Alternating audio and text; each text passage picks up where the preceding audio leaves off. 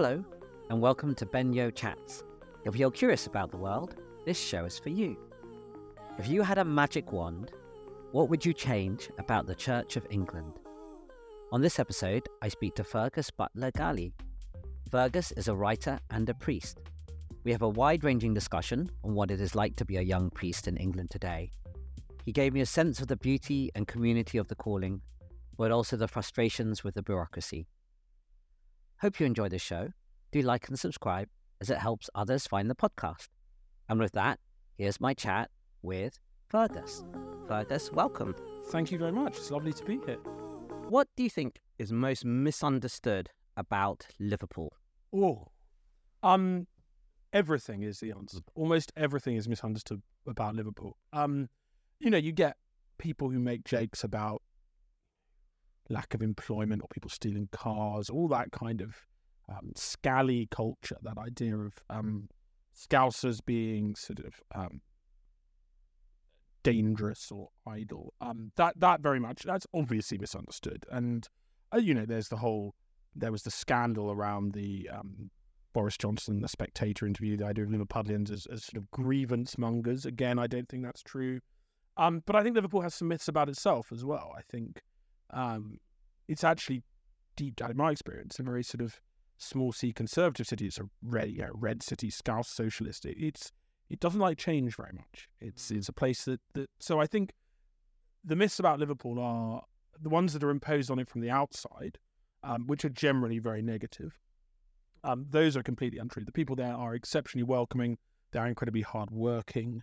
Um, then there are the myths that Liverpool itself cultivates. We've always been a city of immigrants. We've always been this, that, or It isn't really true. The history of Liverpool is exceptionally interesting. Um, I should say it's, I think, the most fascinating of any city in, in Britain, um, from how it goes from a sort of fishing village founded by King John to, to, to this center of global trade to what it is now in its 20th century history. Um, but what what I what I would say about Liverpool is the one thing that isn't a misunderstanding is that it's different it is different. It feels different to other cities. It feels like it has a um, a culture to its to itself. Fascinating stat recently that that every single accent in the UK, every single regional accent is softening, i.e., moving towards a kind of center point. Whether it's sort of people who speak, you know, very received pronunciation. You know, the Queen, famously the late Queen, her voice got sort of started like yeah, sort of dipped and before by the end it became a little more elongated with the vowel. Every accent is doing this, from you know Tyneside to Devon um, to sort of Cockney, except Liverpool. And the Liverpool accent is getting harsh. Scouse is getting more scouse, more sort of harsh, um, which I think says something about its its willingness and its desire to be different and do things differently. So that's sort of myth but I think everything everything else, uh, the way in which that unfolds, I think, can lead to misunderstandings. And does their sense of identity and culture span most of the city? Everyone who speaks Scouse have it, and does it span rich to poor? Because your ministry was. Did that also span rich to poor, or was your ministry mostly in a kind of poorer community? Very much it spanned rich to poor. Um, the thing about Liverpool is, having said, you know, it's, it's always been, I mean, it, it is a hugely diverse city, but diverse in ways that people don't quite expect. So it's its wave of sort of, um, uh, for instance, uh, it's got the oldest Chinatown in, in the UK. And now most immigrants to the UK from um, China came in the kind of either late 19th or, or, or late 20th centuries. Uh, in Liverpool, they came in the 18th century. And so you have you know, people who are from Chinese families who have been running businesses there for nearly 300 years. And that, that is a very different kind of routing. Um, ditto, it's it's black communities, partly because of its links with, with the slave trade, which, which again, Liverpool perhaps keeps quiet in some ways. Um, but but in terms of where, so yes, it's very diverse, and that but that Scouseness does, it is sort of throughout. It goes like a stick of rock. It really is throughout the whole of society there. Um, but my ministry was it was it was it was with everyone, and that that sort of is the great joy of the church, the parish church I served in. So it is the oldest institution in Liverpool.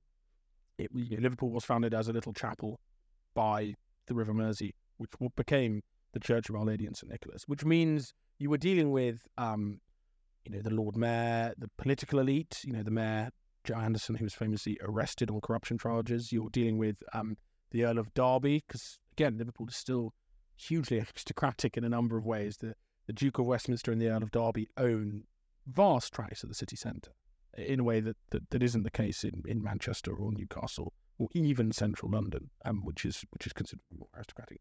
But because you're in the centre of the city, and because in Liverpool distances are shorter, so you can have these glorious Victorian, um, you know, apartment blocks, Edwardian apartment blocks, which are filled with comparatively wealthy people. These new skyscrapers and things like that. You know, we had a skyscraper opposite us where there was a sort of box on the top of it, which was a self-contained apartment where Jurgen Klopp had lived for his first few years as manager of Liverpool. So you've got you've got that, and then literally one street away, you will have um, council housing, estate housing. You have people living living you know, very close to the poverty line. So unlike London, where you, you can sort of categorize, there are pockets of social housing in places like Chelsea and Westminster. I know that, but in Liverpool, it really is very, very obvious that that from one street, or even on the same street, one street to another, you have this incredibly close, um, close knit living of of the the super rich in terms of the footballers, um, and some of the businessmen who are there, and the really some of the poorest people in the UK. So yeah, we had to deal with both of them because because they were in the parish, and that that's the point of the parish church. Did they have to? Did they make you choose sides between Everton and Liverpool? yes, oh, those yes. difficult congregations. They did, and gosh, I have to say, it, you nothing prepares. I mean, I I I followed football. My my father was a, a director at Charlton Athletic Football Club um, when he when he left the army. Um, so again, I had always gone round. I, I knew about football. I'd never quite believed the level of the intensity of the of, of the kind of rivalry. It is a big deal. There are I had a colleague who wouldn't wear anything red. He wouldn't wear red clothing. Just wouldn't wear yeah. because he was such Evertonian.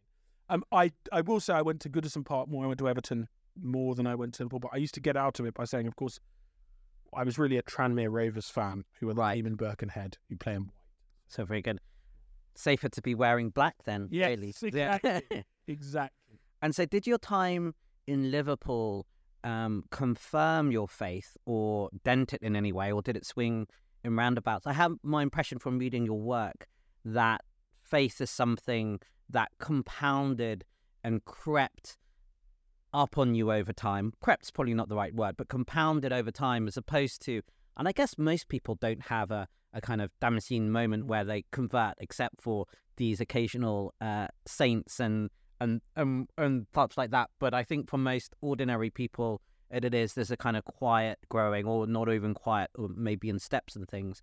Um, and i get my impression that actually perhaps your faith was confirmed at least in the everyday uh, ministry. And was my impression correct or was it dented at all or what happened?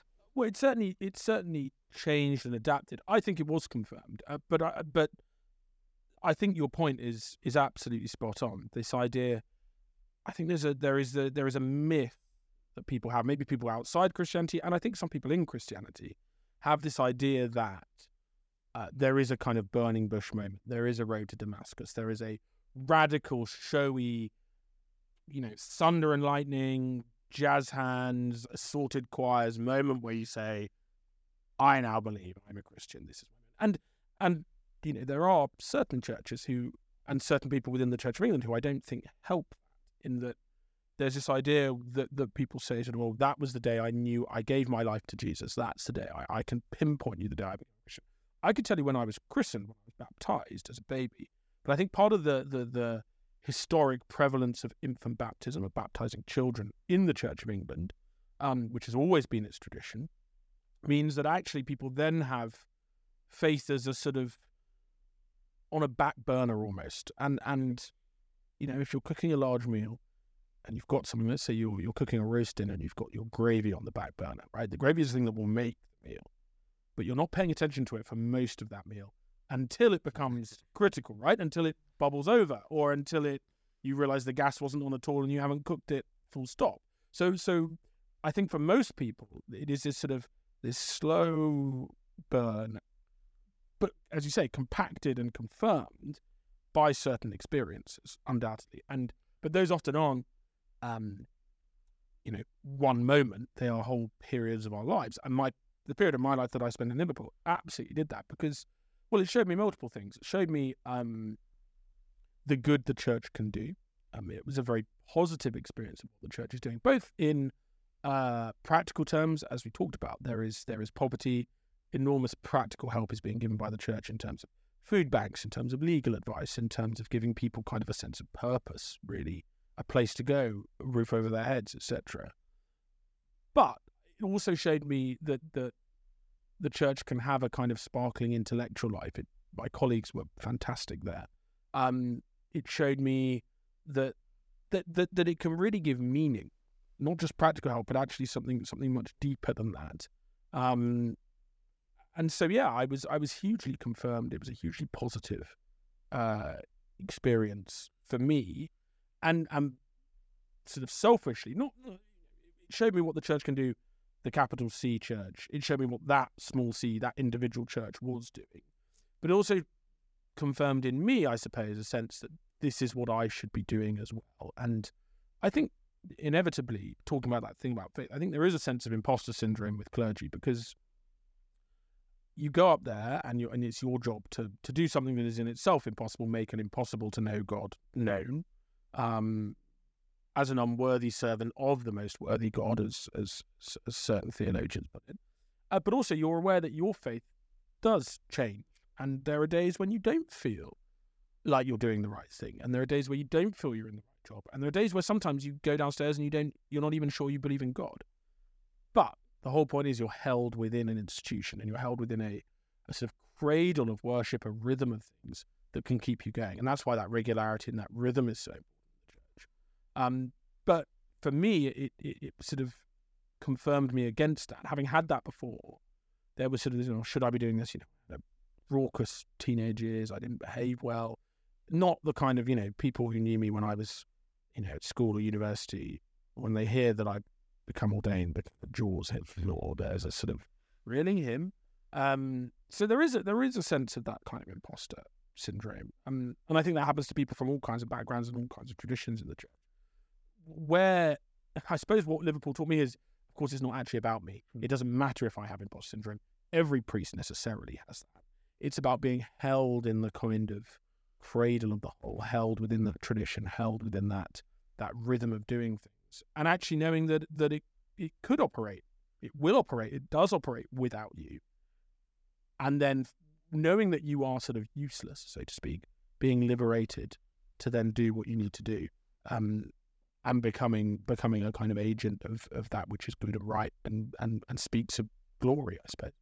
And have you ever lost your faith or come to a very low ebb that it might be?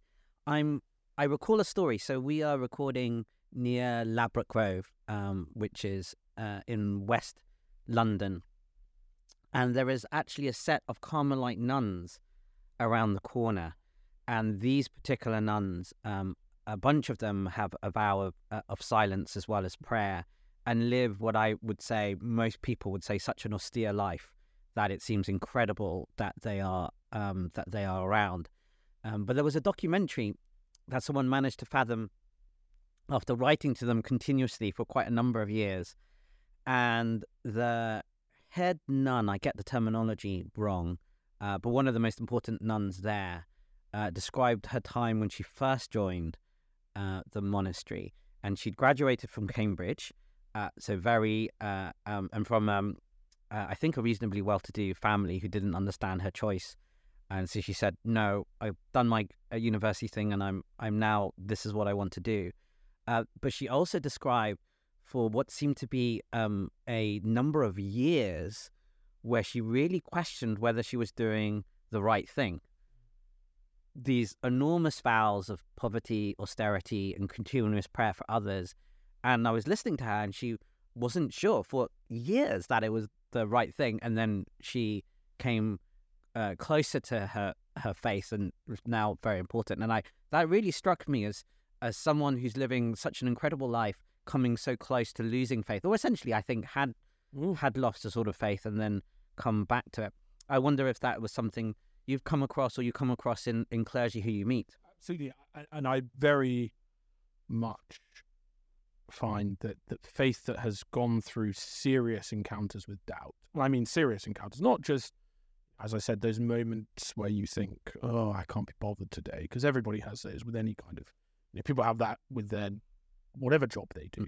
Um, but but I think faith that has gone through a serious encounter with doubt is always stronger at the tail end of it than than faith that hasn't. And I do encounter people who haven't really experienced doubt. And and actually, I, for a long time, I didn't really experience. I suppose I, I, I experienced, as I say, this kind of sense that oh, should I be doing this? But I don't know whether I'd undergone some of the real kind of horrors that some people undergo. Now, I did go through a period feeling really very, you know, I took a job in London that that was was misery inducing. Um, hated it. I, hated where I worked. I hated who I worked with. Um, and and hate is a very toxic emotion, and it and it, it is it is cancerous in the sense that it spreads, and that if it isn't sort of treated, it will cause lasting damage, essentially, and it will kill other parts of your life other than where it started. And I was beginning to find that to be the case, and so you know when you when you are treating something cancerous the the one of the ways of treatment is of course you blast where where this has come from you know the, you, you try and kill with with radiation. So part of me thought well maybe i should cut faith out of my life completely. You know maybe it needs to be maybe i need a kind of chemo on that. I need to just irradiate that so that the other parts of my life cannot be poisoned by the by the real nastiness and poison that i'm experiencing in the world of, of faith in in where I was working. Um, and I so I I did come close to making that decision, but slowly but surely I realized that actually the the analogy with with it being sort of cancerous is wrong. Because actually the way the way faith works is, is is sort of like anything. It has it has the potential for enormous good and it has the potential for for enormous wickedness and evil and enormous bad and and the the job that my job I, I felt as a person of faith was was to as I think any anything is it speaks more perhaps to the human spirit than to the specifics of faith that when something that was good and enriching becomes bad and poisonous it's about going back to basics and working out well, what got me here in the first place and why why do I feel this call why do I how do I you know everything has a potentiality of good, everything has a potentiality of bad. How do I go back to the beginning and turn back along the path of the good? And um, and that's what I sort of had to do, which meant actually quite the opposite of, of, cutting it out completely. I had to go back to the very root basics of it. It's more pruning than than irradiating. It's it's you know a kind of horticultural um, synonym is perhaps more helpful. Um, I definitely got that sense for your time at Liverpool, and I got a real great sense of the rhythm of ministry, births, weddings, and mm. particularly deaths uh, and funerals. And I also got this sense that you wrote that a you're kind of feeling fulfilled by this. I would call it everyday ministry, although everyday sort of seems to not do it um, justice. And actually through that you were also conscious that you were holding something larger than yourself mm. which i thought was uh, very telling. But um, i'd be interested in, in that theme of death which goes um, through the book. So my uh, fun question would be what reading or music would you have at your own funeral or what have you found uh, most touching in funerals that you've been to? I ask this partly because i actually have a, i've had a show uh, for the last couple of years, a performance lecture show where uh, you get to help me create my own funeral. So I've had many different pieces of music chosen by my audience, but I'm always interested in what people would choose themselves. Yeah, I and I have been to obviously lots of funerals, taken lots of funerals, and each funeral is different. That is that is important to know, even if the words you're using are ostensibly the same. Uh, I have a long running joke with my mother about this because my, my mother wants a kind of, um, you know, everybody coming in bright colours, celebration of life sort of thing. Um, she wants happy music, cheerful music. Um, that to me sounds appalling. I can't think of anything worse. So I keep on threatening that I will predecease her, so but just to avoid having to go to her funeral. Um, because I, I, what I would like is, and and this is partly because I think you do. It's not that I'm. Again, there are some clergy can be very sort of judgmental. I I have been to funerals like that that that work. that are that are sort of make you feel happy to be alive. But but the more funerals I go to, the more I realize I think we have a kind of myth. We like to think the funeral is about the dead person, but it's it's not. Uh, and the funeral is about the living. Is about the living and how they can cope and carry on. Now, for some people, that might be a kind of celebration of life thing. But I think actually a really important moment with funerals is it's one of the only times we do acknowledge death, where we actually say death is real and people do die, and we will die. And so for me, there's something I think enormously salutary about basically telling people that that yeah, okay, this has happened. Yes, life carries on, but but death is a is a thing that we pass through. Now, again, in the Christ, as a Christian, I don't believe death to be the absolute end. I don't. I don't. So for me, this idea that you can only in, in, in a funeral, a you don't acknowledge death, and b you simply focus on that life that has just been lived and the wonders of it is sort of slightly counterintuitive because to me there is there is much much better to come. Firstly, because I believe in the concept of eternal life, I believe in heaven. Um, and two, you know, death then becomes the elephant in the room. I think it's much better to look at head on and be be honest about it. So for me, I would what would I have? I would have an absolutely I've sort of said I want I want it I want everybody dressed in black. I want it pouring with rain. Only the priest is allowed an umbrella outside. Um, I want my will read out by a kind of crusty lawyer and, there to be a kind of a fight. I want an absolute textbook kind of um, church, you know, historic Church of England funeral. Um, partly because I think, yeah, as I say, I think there needs to be an acknowledgement of death and an acknowledgement of eternal life. Those are the things I'm interested in. And and again, I've I've what I've said explicitly is there will be a reading from the Bible and there will be a sermon, and the sermon cannot mention me. Right. I don't want it to be about me. I want it to be about the thing that I hold to be true, namely, and the thing that I've cultivated my life around, namely the idea that, that Jesus Christ, by his resurrection, death and resurrection, has defeated death. Fine. Preach on not on me.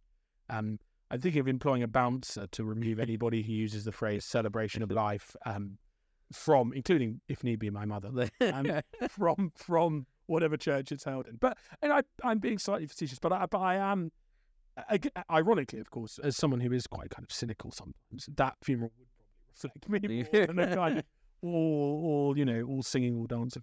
But I, I've been to all of them, and and yeah, I think, as I say, I do think the ones that work best, the ones that say yeah, this person has died. Death is not death. Death is not the end, but death is real. Whereas some of them, I think, are attempts to pretend it's not. If I recall correctly, I think you wrote in your book that people were the church's greatest treasure. Do you still believe that to be true? Uh, yeah. I well, so that that goes back to the story of St. Lawrence. So St. Lawrence is the patron saint of all kinds of things. Um, comedians, barbecues, um, which relates to his manner of his death. He was roasted alive. And midway through um, being roasted, St. Lawrence sort of summoned over the uh, Roman guards. He went,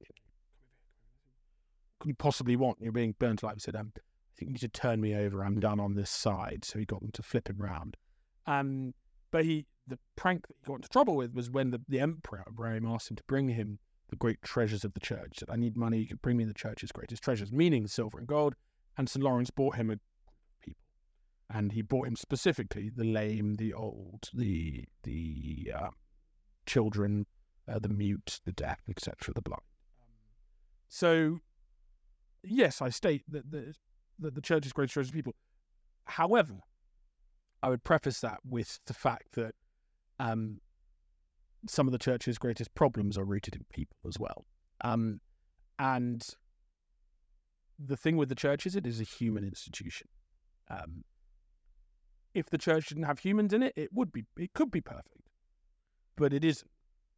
And the reason why it's not perfect is because it's got humans in it, and yet its whole existence is predicated on the fact there are humans in it.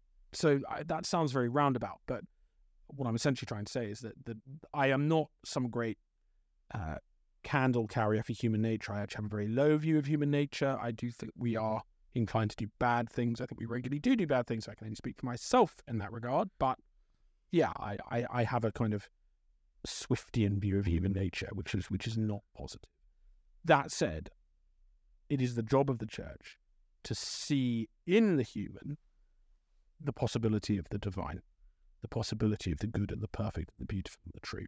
Even amid, whilst, and again, it goes back to what I was saying about funerals. The best way you can do that is not by pretending that the bad stuff isn't there, but by acknowledging the bad stuff, saying, actually, yes, we are bad and wicked and do things wrong. Full stop. That then enables us to live in a way that is so so liberated by acknowledging that that we can work towards the good and the beautiful. Does that make sense? It also explains how you want your funeral constructed. Yes. So, if you were to ask that same question, what is the greatest treasure of the church, to the synod or to the uh, manager class of the Church of England, do you think they would uh, respond in the same way? And I guess my question is getting at I think a lot of people on the outside of the church um, don't really understand the church's institution or the church's bureaucracy. And actually, there's been quite a lot of mumblings from frontline vicars and priests about the problems of the institution of the church, which is, as you say, rooted in its people, perhaps rooted also in its economics, Mhm. in its governance, in its long uh, checkered history. Mhm. So I'd be interested in your reflections on the institution of the church and whether they value the same things in the same ways or how it's come about. Yeah, I, I think there is. We are in the midst of a serious problem at the moment of disconnect between the ordinary people of, of God, the ordinary people of the church, and its managerial class. Um, were you to ask them what are the greatest treasures of the church, you would get a 600, you'd get a consultative process, you'd get a 600 word policy document, you wouldn't get an answer. You would get a claim that they'd followed due process, that they'd done this, that, and the other. You would get a working group formed. You wouldn't get anything that speaks to to anything that is beautiful and true. That that is my big issue, and I think we we've reached a point, yes, where where the structures are are hugely complicated. But but the way I describe it to people, and again, people who don't understand it, is is that there are two churches of England. Yeah, there is the Church of England that is your local vicar, who often has many many churches that he or she has to look after. Uh, it's all the people who help them. It's the people who try and live according to the principles of Jesus Christ on a day to day basis, who volunteer their time and their money and their and their effort, who say their prayers, who struggle along. These are the Church of England. They they are the Church, and they are the people. You, if you go into your local Church of England church, nine times out of ten, they are who you will encounter. Yeah, particularly if you're in a place where it isn't kind of lots of gathered churches, sort of. You, know, you get a problem in London where you have people traveling all over to these sort of big showy churches, and don't really have much connection with the specifics of where they are of the parish. But nine times out of ten, that's what you'll get. You then have Church of England PLC. Yeah, you have a kind of managerial class, and again, they are increasingly monochrome, not in there necessarily in the in the externals of diversity, but in the way they think.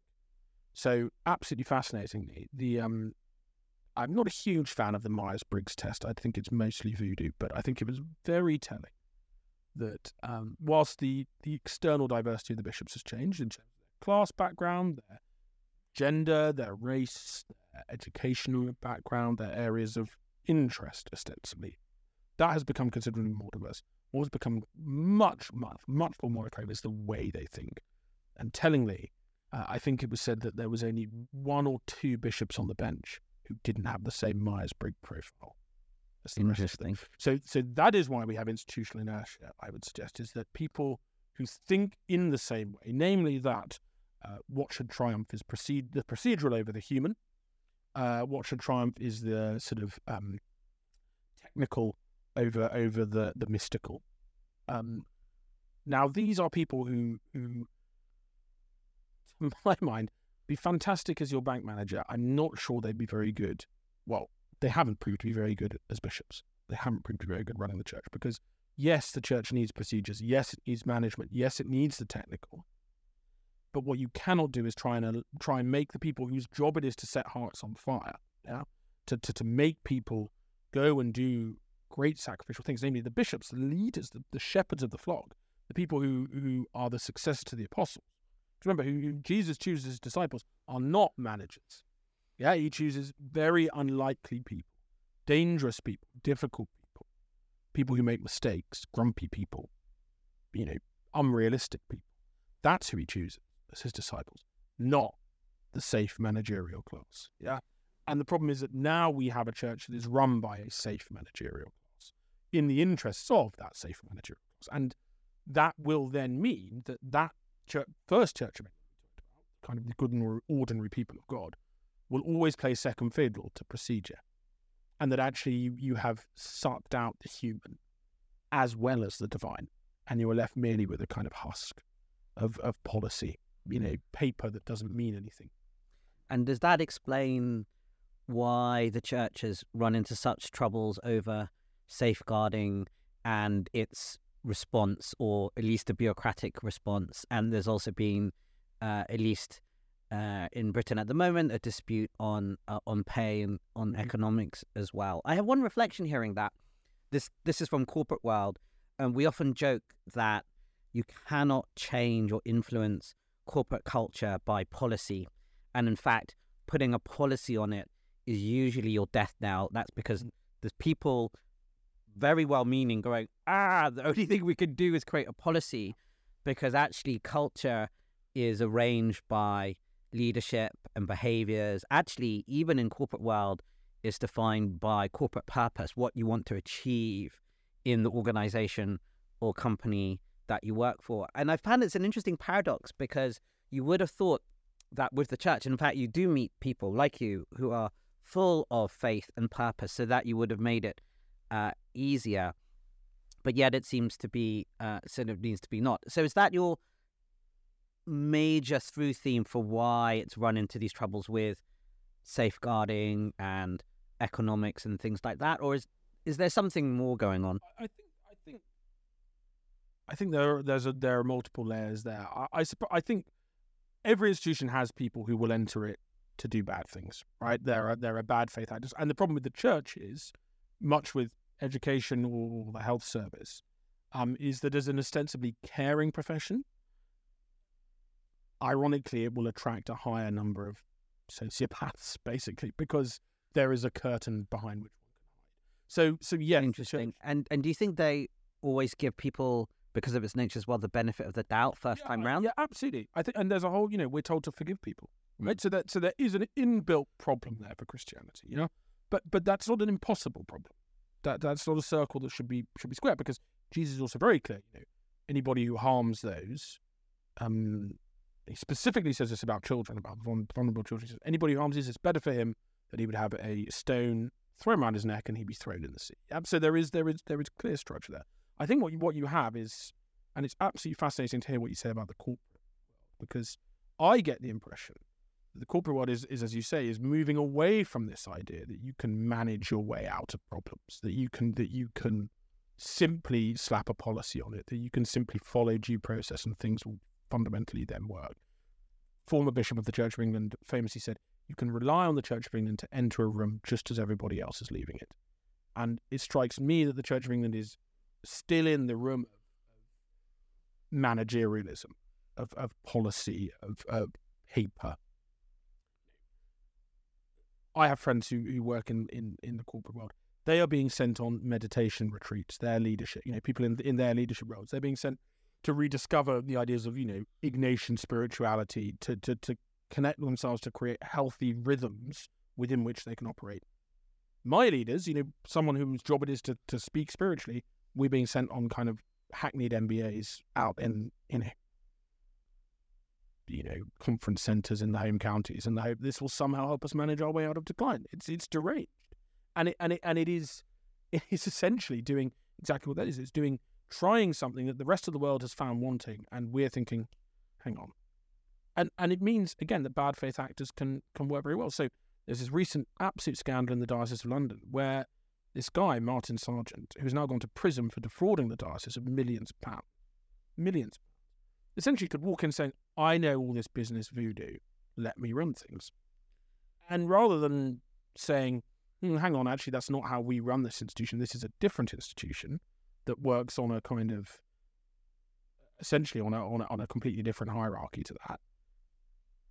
The, the leaders of the church turned around and said, you know, three bags full, yes. How much? How can we? How can we give you everything you need? So there's a kind of this sense that because we need to, because yes, the underlying issue in all of this, of course, is that fewer people are going to church. The church's assets uh, are increasingly spread too thinly. Now that that goes back. The economic problem goes back to at least the 1950s, the 1960s, when essentially every vicar was paid a different amount. Different parishes were worth more because the way that it was funded were based on the historic assets of that parish.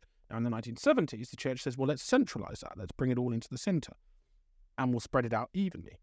The problem is that what the centre did, inevitably, was spend more money on the centre and less money on the periphery. And so now you have a system where the centre is the managerial class has grown enormously. I mean, it used to be that the, the bishop had one, two secretaries, and that was it.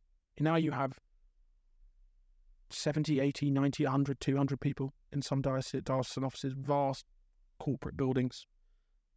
That money has to come from somewhere, and where it has come from is Now, it's almost impossible to give that back because of the way the centralising of that funding has worked. But you, you do have an economic problem because fewer people are going to church. And again, that perhaps is a problem of leadership because we can't convince people when we're when we're totally caught up in this argument over how do we pay people and how do we how do we keep the show on the road. We're not focusing on how do we actually encounter people. But again, how can you encourage people with the skills you need to come and join that institution, to come and give up opportunities to earn elsewhere, opportunities to have more comfortable lives elsewhere, to say, yes, take up your cross, follow me, when you can't even pay them. You can't even give them a house in some cases. You can't even offer them anything. You have to say, well, not our problem. Interesting. It's, it strikes me that, that that reading of the church shows me that the church reflects all of the problems that we see in society, Correct. but maybe a step, half a step, three steps behind. It also strikes me that actually that, that manager class is performing like a very poor corporate, and this is probably maybe imitating something that's not. Whereas if you had, I'm just going to throw it out because people would know Patagonia, which is a very purposeful uh, clothing company, but they would have actually purposeful companies tend to have a mantra of of three P's, which is people, planet, profit. But they put the P's in because without profit, you can't support the people and the planet. So this is why it comes within a corporate form, not obviously for church. But it strikes me that churches that actually they haven't had very good CEOs or managers, but actually they wouldn't they wouldn't necessarily. So if you had a magic wand or say God's powers for this, mm-hmm. is there one thing or a couple of things that you would wave and change around the Church of England or, or organized religion? Because increasingly I hear, I guess it's with this, you know, the stats on the organized religion bit, of course, all of them are, are pretty much going down. But if you ask the question slightly differently, you know, something around spirituality or something around community and faith, um, particularly in this country, although I see it echoed in surveys over around, it's still roughly where you, you would have thought it might be, because at the margin, human beings uh, do you seem to believe in one another. Yes, you have bad faith, you have bad apples everywhere, but actually, um, there is a there is a stronger sense of of community uh, around that, which I find quite striking. So I don't know, magic wand, what would you do? Yeah, how one how one does that, you know, how one is able to take that that goodwill, that that that real desire, and I do think there is such a strong desire for what for what the church can offer, and the church is failing to get it. So what do I do with the magic? One, um, I would distribute the money more effectively. The way, you know, the Church of England has billions of pounds of assets. Yeah, it, the way that is distributed is completely shockingly bad. If it means going, talking about what we went to earlier, if it means actually saying, okay, we're going back to position one, you know, we are unraveling all of the bad change that has happened in the last 40, 50 years, and then let's work out how we can do it more fairly from there. That's what I would do. I would, I would, I would say actually we will, we will completely repeal the concept of common tenure, which is, which is how priests are employed. We will completely repeal all of the centralization of funds and then let's see where we are. Yeah, distribute that. Um, I would sack almost the entire current pension bishops, mm-hmm. frankly.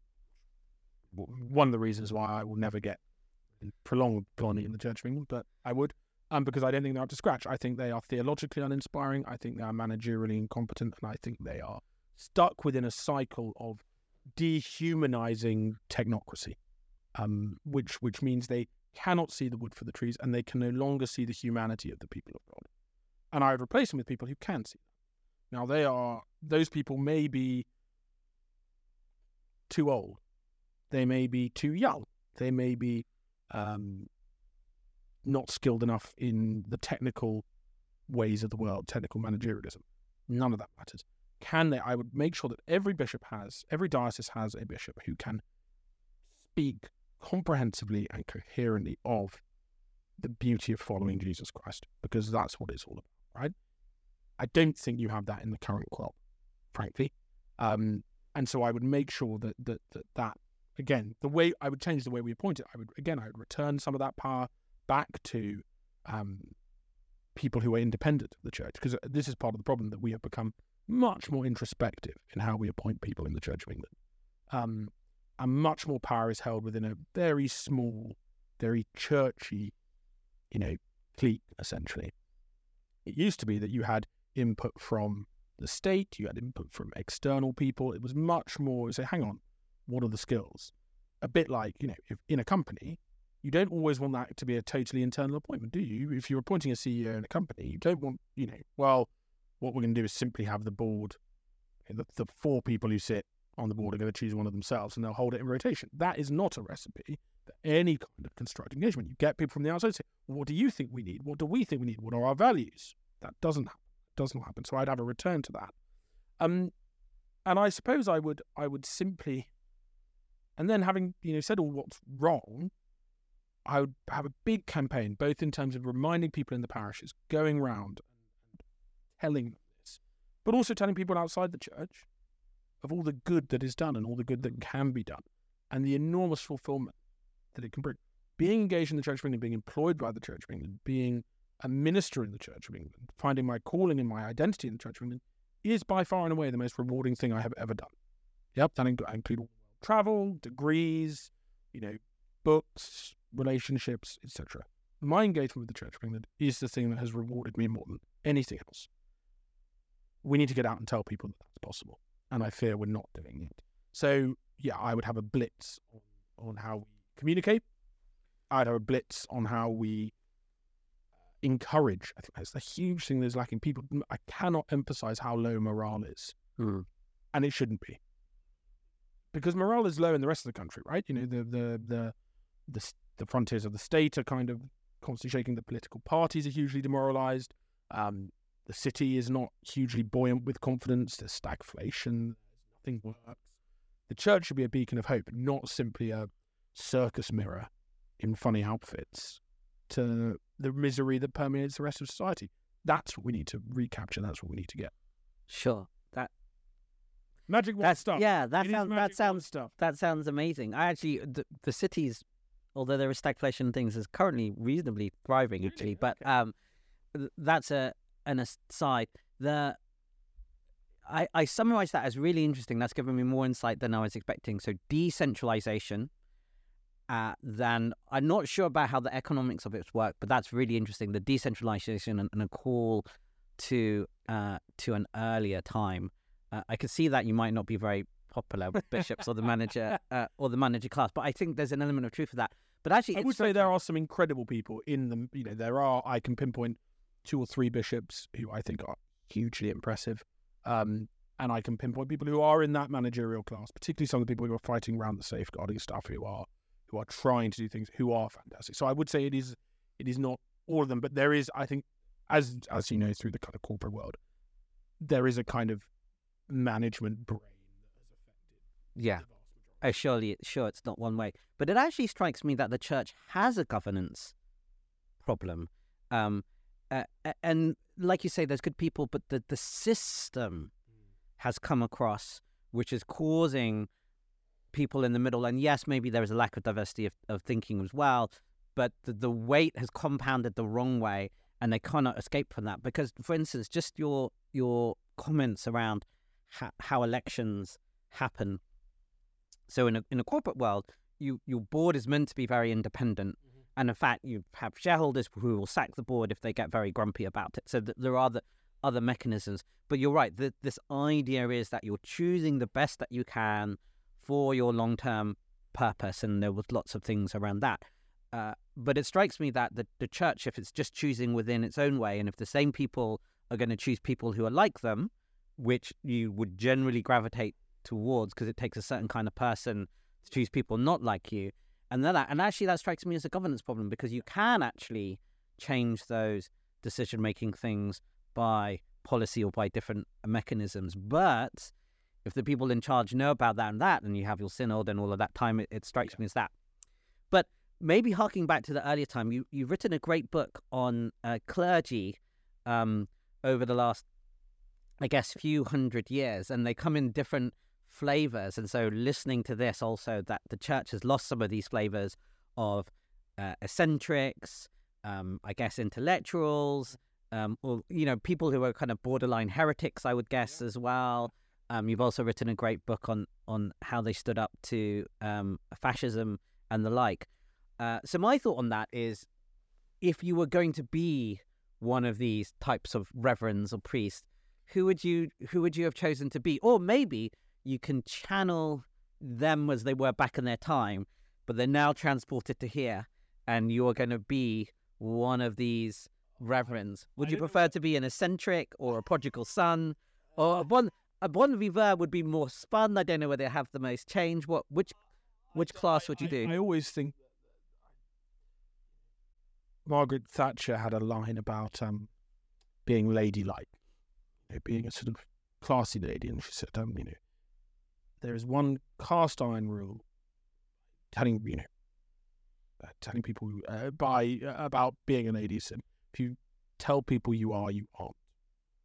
And I sort of think there's something about that about eccentricity. I think if you if you go around telling people you're eccentric, then then you're not a true eccentric because it can't be studied. I think there has to be a the, the whole point of eccentricity has to be a complete sort of detachment from other people's opinion of you. Um, now, I generally, as as my previous comments probably suggest, I generally do have pretty low um, interest in what other people think or say about me, um, particularly people with um, you know senior roles. Um, but but I do. Uh, I don't know whether I could. I, I think I think each of these operate in their own time. Now, I, if I could have the capacity and the free time and the um and the bank account to be a true bon vivant, that would be fantastic. I would I would I would like nothing more. But I feel, and I think uh, seriously, I think I think you know God calls us in Christ to, to say that you know all things are blessed and and you shall not call these things unclean, and you must enjoy the great mm. gifts God has given us. I think there is there is a reason why the central rite of Christianity is a meal with food and wine and with shared with friends. Mm. And I think I think that is sacramental. That is that is where we can encounter God. And um and and God institutes the sacrament in and of himself. He says, This is you know, I this is my body. Um so I think I think yes, I suppose someone who who enjoys living who was the most underrated Bon Vivant then that you wrote about? Do you um, think? Well, well, one of the most famous ones was um, the um, former dean of Westminster, Buckland.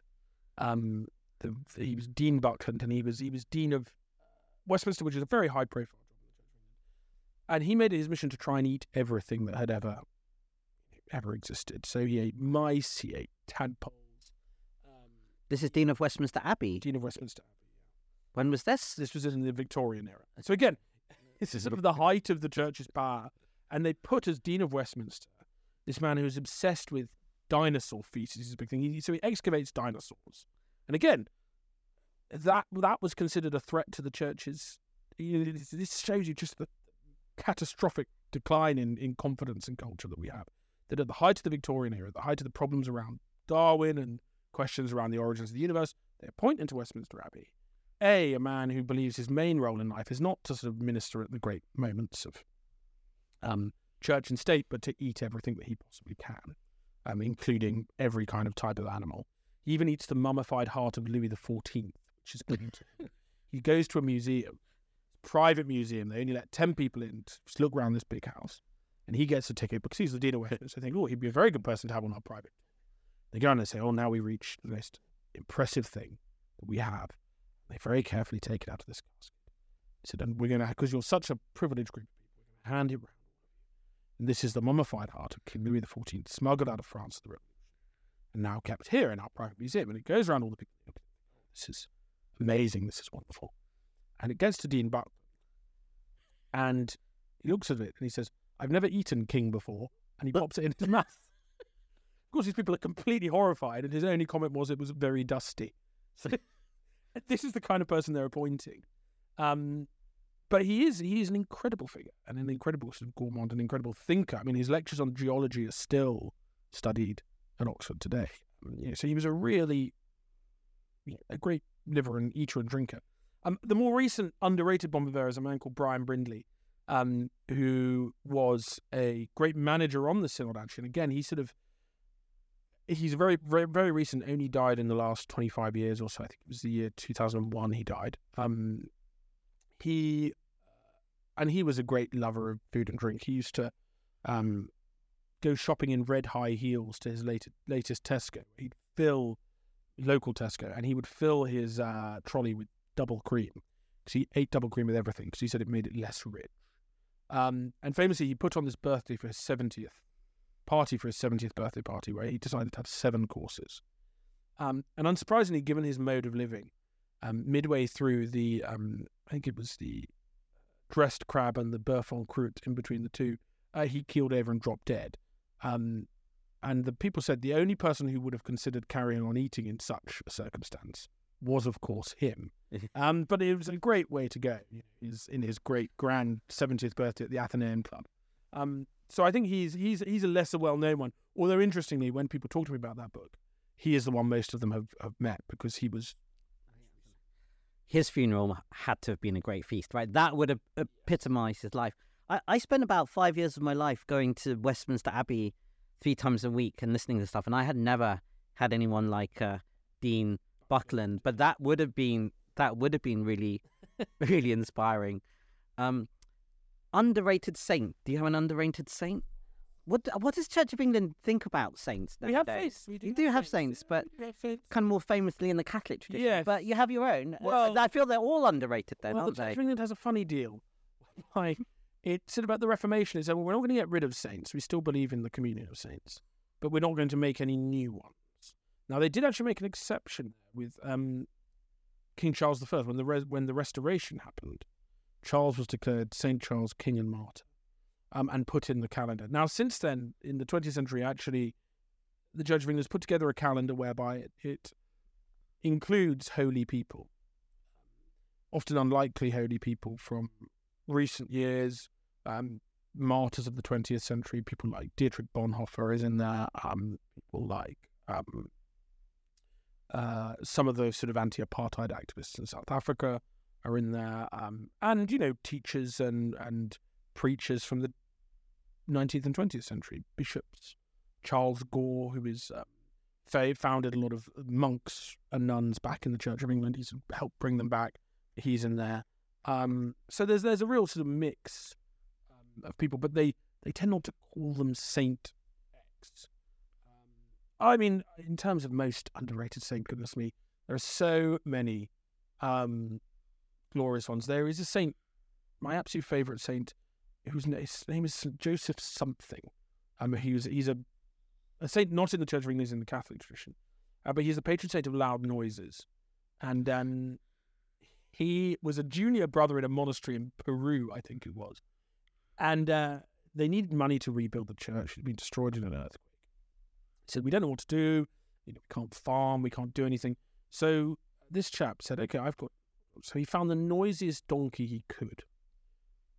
Went round. He listened, constant braying. Eh, ah, eh, ah. Went to the owner, said, "Can I buy your noisy donkey?" He said, "You'd be doing me a favour to take it off my hands."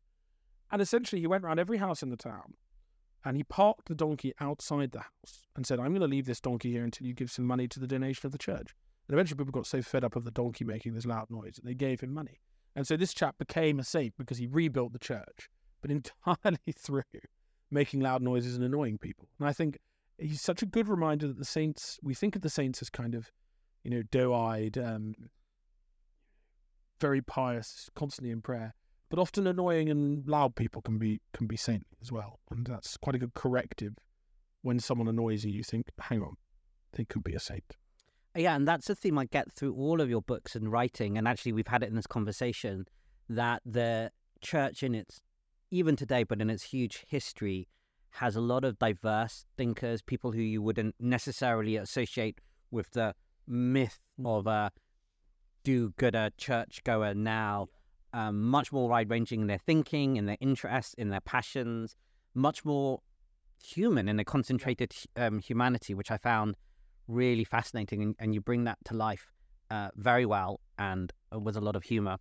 I think my favorite saint, although I think this might be apocryphal, I think it's Saint Drogo, who's meant to be a saint of coffee, but I think it's a it's a late one or something something on trading.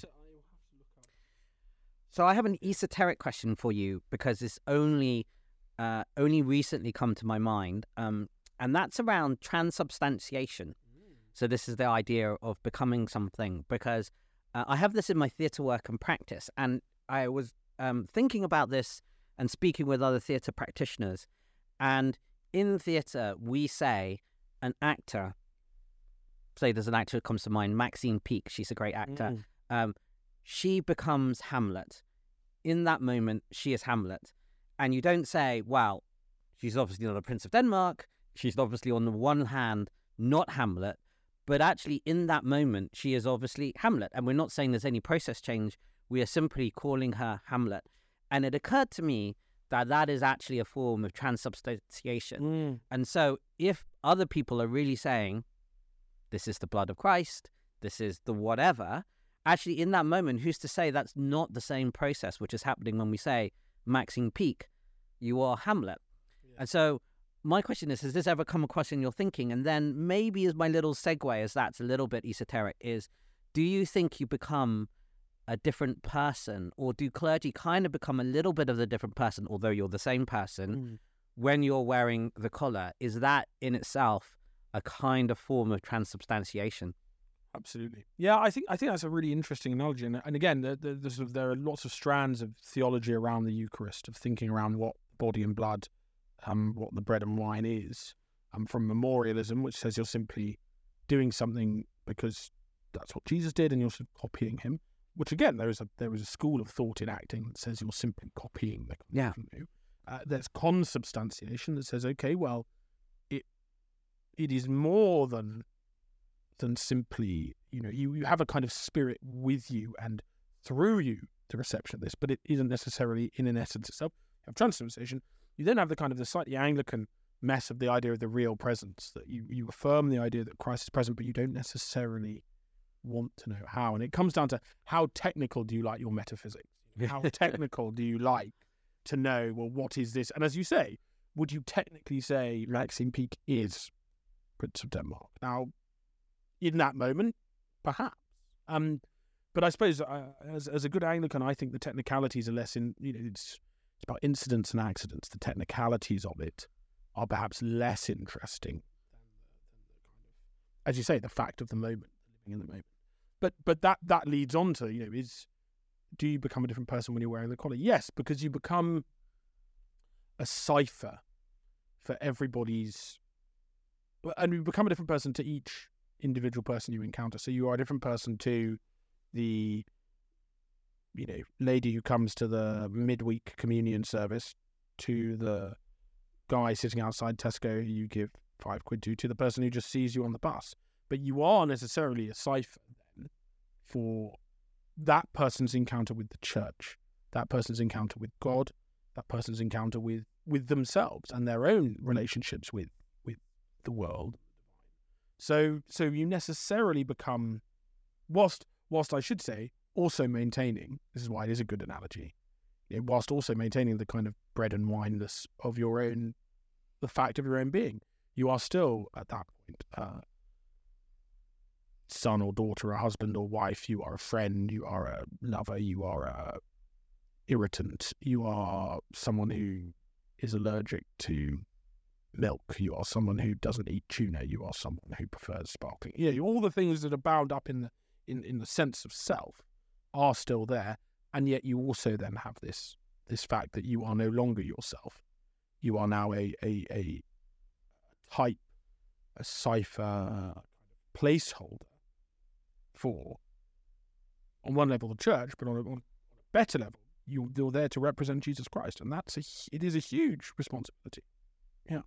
Hmm, that's fascinating. I hadn't heard it explained that way, and makes makes a lot of sense as to that uh, communal being uh, that you can bear. Okay, so back from the esoteric Yep. and to a little deviation into hardcore theology there for a moment. We'll go to a few more fun things. Let's do So, who would who would you like to write a biography of yourself, or would it have to be autobiography, which you're doing? But if someone's going to write a biography of you, who would it be? Um, can I have a dead person? Yeah, Um, oh, I- Shakespeare. not Shakespeare. Um, I would like Laurence Sterne, the author of Tristram Shandy. Ah, yeah. um, because I think that his kind of absurdist. A, he was a clergyman, so he get get it. B, I think he is one of the funniest writers ever to write in the English language. And C, his kind of almost modernist kind of rush for the absurd that you get in Tristram Shandy is is unparalleled. And I think might be the only way. Sometimes I find myself in a situation and think, this is so absurd. There is no way of communicating this. Yeah, so there's a there's a whole branch in creative arts where we there's an argument that humanities have gone slightly wrong by not following more of the Tristram Shandy line mm. because the other line in modern novels, which you probably know more than me, I haven't particularly studied literature as a, as a theory, more as a as a practitioner, is you have the kind of modern story which needs to be perceived to be quite close to how we think life is, and if it feels too far fetched, we don't believe it. Whereas we have this phrase now is that we we see things in real life and we go, oh, if that was a story, you wouldn't believe it. Whereas if you follow the Tristram Shandy line, and you have got elements of this magic realism Mhm. and these other things, which are obviously fantastical, fantasy and science fiction would be there. But actually, that fantasy and science fiction, magic realism and, and all alike, what we found is that by being so obviously not of the real world, it's actually revealing something deeper. It also shows much more what we call narrative plenitude, and actually, it, it's a good. I think about it because it's a little bit of your critique of the uh, of of the institution and the church because it doesn't have that var- variety anymore because it's it's adhering itself to something that it thinks it wants to be, which is closer to this modern life Mhm. concept as opposed to towards the your eccentrics, your Bucklands. And- Your and- Tristan and the thing The thing, of course, what, which which book does that better than almost anything else? The Bible. Yeah, People say to me, "Say, do you think it's true that X, Y, and Z happened in the Bible?" When you have, you know, Balaam's ass, where the donkey starts talking, it's like, well, well, I, my other great argument is who is one of the best theologians of the Bible is Pontius Pilate because he asked the question, "What is truth?" Mm. and then he answers his own question when he says, "Behold the man." So the truth is necessarily then encapsulated in the lived experience of Christ. That is where truth is. oh, It's all uh, we've gone deep back to Bible stuff. Yeah, but, but I, yeah. you know, when someone says to me. "Well, what about all the kind of crazy stuff in the Bible?" Is that true? It's like, yeah, crazy stuff happens all the time.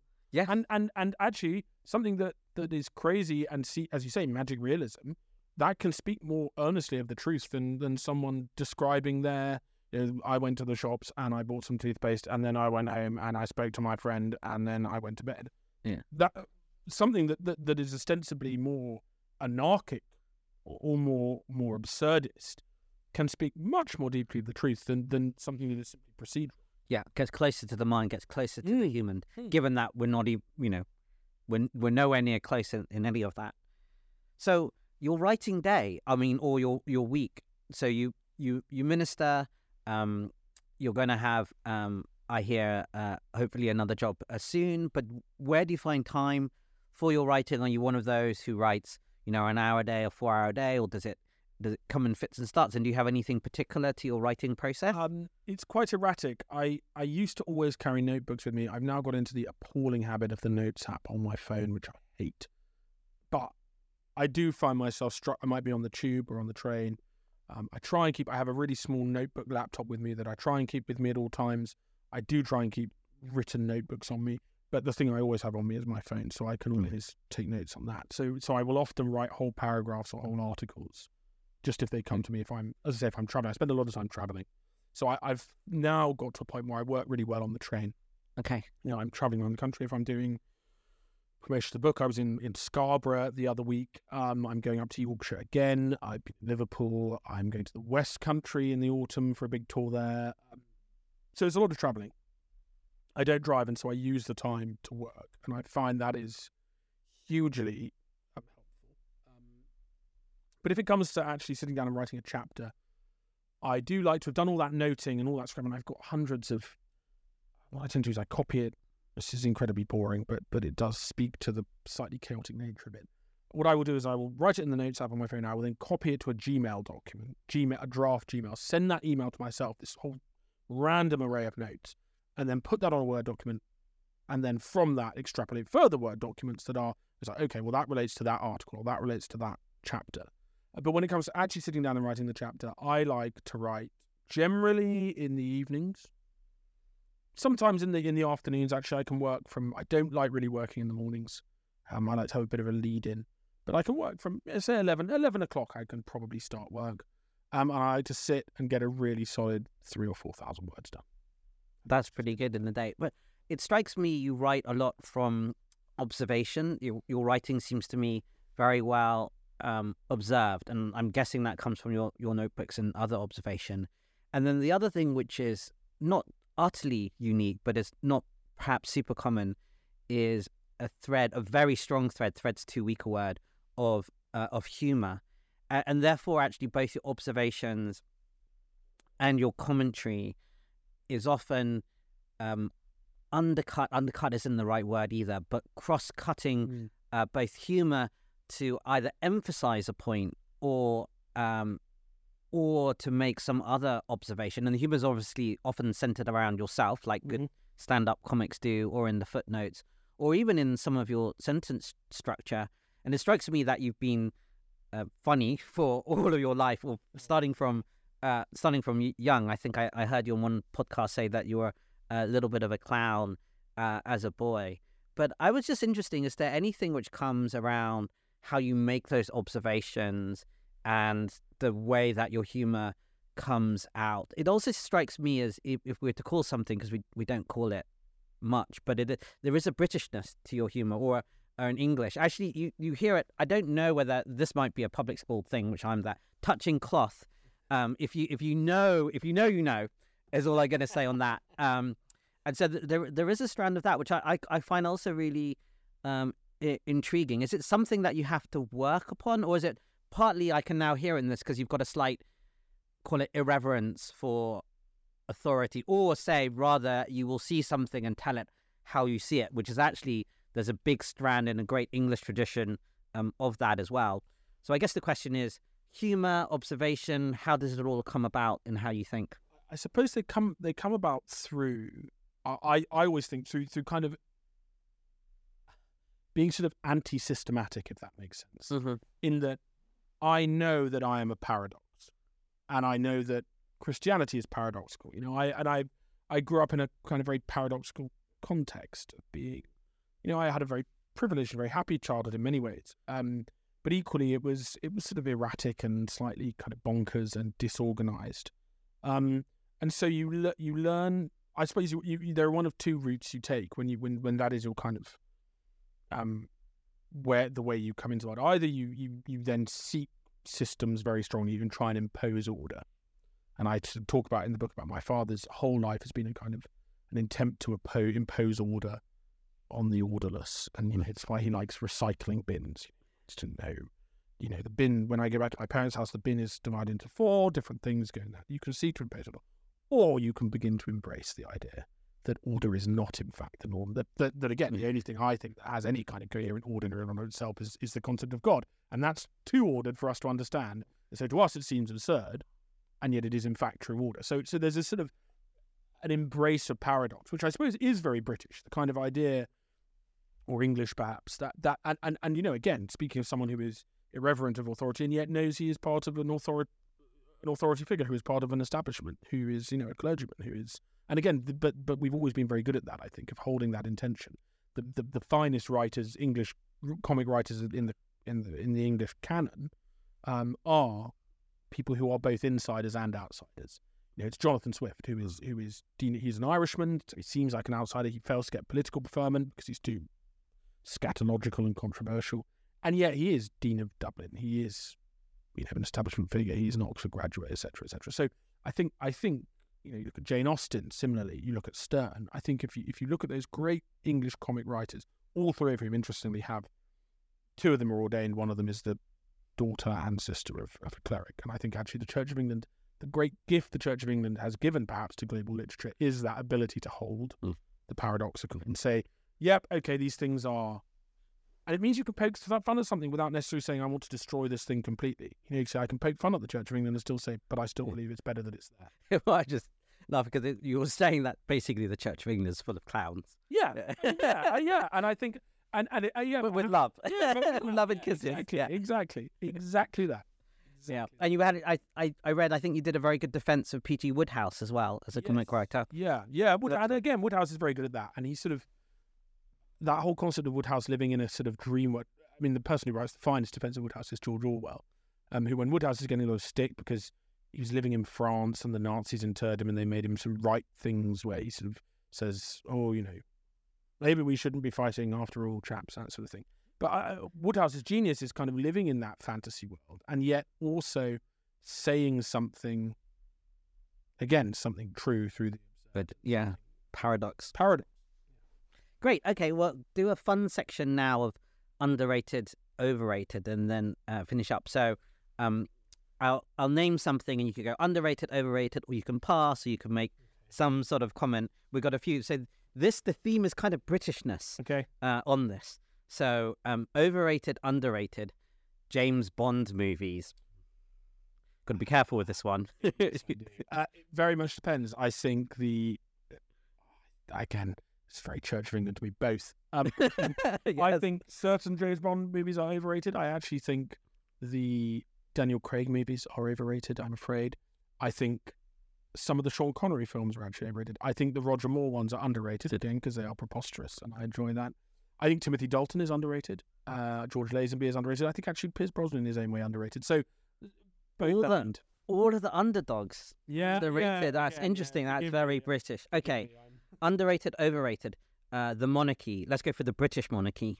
Um, again, both. Um, I think what is underrated is a lot of. I think the the crown actually operates in a way that is, um, it does it can can create a kind of de- degree of coherence and a degree of cohesiveness, which again is ridiculous. Mm. But rooting your national myth in something ridiculous is a hell of a than rooting the national myth in something that you can practically oppress people's lives with. I think so. I'm, I'm, I am a monarchist. I am, I am, I am an ardent monarchist. What I think is overrated is I think um, the human aspect of it. I think sometimes overrated. I actually don't want to know about what their feelings. Really, I don't really Yeah. care. Um, I, I think these, you know, there is a necessary, um, the psychodrama of it. I think is overrated. But I think, uh, you know, the concept of the crown uh, is underrated. I think we don't realize how strong. Very fair. Afternoon tea. Um, overpriced. Overpriced. Um, I like. You know, look, I I'm a man who could eat clotted cream until I died, which is exactly what would happen if Yeah. I only ate it. Um, Good job you are in the clergy then. I know, yeah. So, um, underrated. I think it's become too kitsch. I think the actual roots of it are very good. Yeah, I, I think I would agree. Um, the House of Lords. Oh, underrated. I am, a, I am a great advocate for the House of Lords. Uh, Shall we still have bishops in them? Yep. I, di- I would have Just not the ones. just not, yeah, not, yeah, just not these. yeah, just not the ones. Just not these ones. Maybe the ones elected by Yeah, elected just bishops. these ones. Yeah. these ones, yeah. Very good. Uh, double decker buses. Um, I actually, I'm a, I love the tube. I love trains. I hate traveling by bus because I get this sense that I could be walking quicker. Certainly, and I hate that Mm. idea. And I hate the fact that some bus routes, which I know they have to do, will take me away from my destination in order to get me there quicker. Mm. So I, if I'm on the tube, I can't see that happening. So you know, if I'm underground or I'm on a train line, I can't see that happening. So I think buses are overrated. Yeah, so you're using travel to travel, Yeah. as opposed to I would say, well, maybe you just sit on the top of the double decker bus, And let the world. watch the world. Don't worry if it's going to take you 12 minutes or 17 minutes. This is London. It's just going to take you whatever. Yeah. No, I know. What, whatever route you decide to choose will always be about the same time. Actually, I, I really do recommend walking But it will be the same. You have to Well, walk away around. I you get like stopped. walking, and I get Yeah. this. Yeah, and I get. But you could be walking, that that's could be true. walking, yeah. Okay. Um, black taxis. Um, un- underrated. I think. I think you know, with the rise of Uber and Bolt and Free Now and all that, they they sort of say, "Oh, we're the black cabbies," but there are genuinely times where you know, hailing a black cab has felt like sail- saving my life. Yeah. The right thing to do. it's Yeah. pouring with rain, it's been- I've got to get to a train or stuff. So yeah, there have cab- been cabbies who have uh, black cabs that have undoubtedly stayed, saved my bacon a number of times. So I will. say Yeah, them. underrated. Um, pubs. Oh, um, I mean, I love pubs. I, I don't think it's possible for them to be overrated because it is. I cannot speak so too highly enough of them. That said, there are a number of appalling pubs, particularly in central London. There are bad pubs. Um, so some of them are underrated. Some of them. are overrated. Yeah, community pubs, pubs which have gone more family orientated. And I get, I mean, I'm assuming I haven't been too much around Liverpool, but Liverpool wouldn't be the same without its pubs either. Some right? of the so pubs in Liverpool are just. Yeah, I mean, it would be impossible to overrate them because they are so good. okay, and then last one, cricket. Oh, well, um, see, I've got a bit of a kind of tan, partly because I have spent the last ten weeks essentially playing cricket. Um, I think cricket is underrated, and I don't mean because I think it's some sort of great sporting thing, but I think cricket is long. It can often be boring.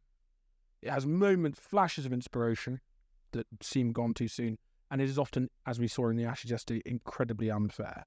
And therefore, I think it is a very good metaphor for life more generally. So I will say it is underrated.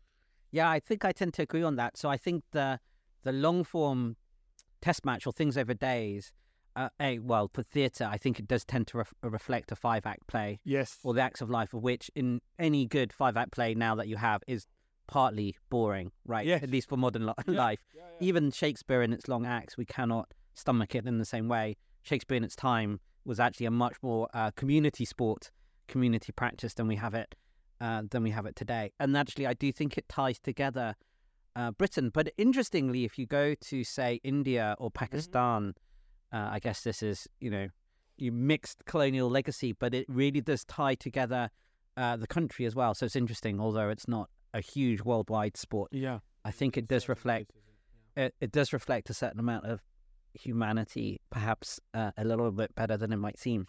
Great. So, what are your um, current projects or things you're working on or thoughts? Um, I'm writing on bits. I'm hoping to um, have a new book out next year that I'm sort of working away on, and I'm negotiating the exact format of at the moment. But but once that is finalised, which I'm hoping will happen this week or next, it will be Is that a secret theme? Or Uh, you it will mention? something to do with um, places around the world. It'll be a bit more global than Okay. previous ones, um, and will hopefully will feature churches in some way, shape, or form. So we'll keep a religious theme, but I, I hope it will be a bit more sort of global. Um, as you mentioned, I have been appointed to be vicar of Charlbury in Oxfordshire, just north of Oxford, um, starting in January. So I've got a lot of kind of prep for that, really. So yeah, it's keeping me busy. Yeah, keeping you out of London and the Keeping London me out of London. and the London uh, church uh, politics. Great. And then uh, last question. Then, do you have any uh, life advice? Uh, so this would be very appropriate for clergy, or I guess you could say we've covered a lot. So either life advice about thinking about how to live in the world, or maybe also advice for um, young people or people thinking because you don't need to be young or thinking of, of a life um, in the clergy. Um, you know what it might mean to be ordained or not. So you can go either or, sort of vague life advice or thoughts that you want to end with. Vague life advice is this: that there are things in life that should be taken seriously, and there are things in life that should not be taken seriously. And it, real thing to realize is that they're the opposite way around to the way you think they are. Interesting. So reverse it. A- Anything you think should be taken seriously, don't take it seriously. Anything you should think should not be taken seriously, take it seriously. Very good. Okay. That's my advice. Um, in terms of those considering holy orders, in terms of ordination, um, well, it seems an obvious thing to say. Do pray about it. I think prayer prayer is helpful. Prayer works. Um, it is a huge life changing decision. It is not to be taken lightly. Um, I have a clerical colleague who I who I love and respect very much, and he says I always think when someone comes to me and says they want to be ordained, it's my job to do my very best to put them off. And if they still want to do it, then to encourage them as much as I can. Um, but yeah, it is it has been the most important thing I have ever done. But it isn't it isn't for everyone, and you can be a fully authentic and impressive person and a fully authentic and impressive Christian without having a piece of cloth around your neck. So do always bear that in mind. Very good. And I guess that means you're a fan of meditation in, general. Yeah. Prayer is a specific form, but all of that. Yeah, and and for me, it is about rhythm. Uh, Keep keep some form of rhythm. For me, it is saying, you know, I'm I the things I hate most in churches today is where you go in and you don't know what's going to. It's just like, Yeah. "Rah, we're going to change it today because it's blah blah blah.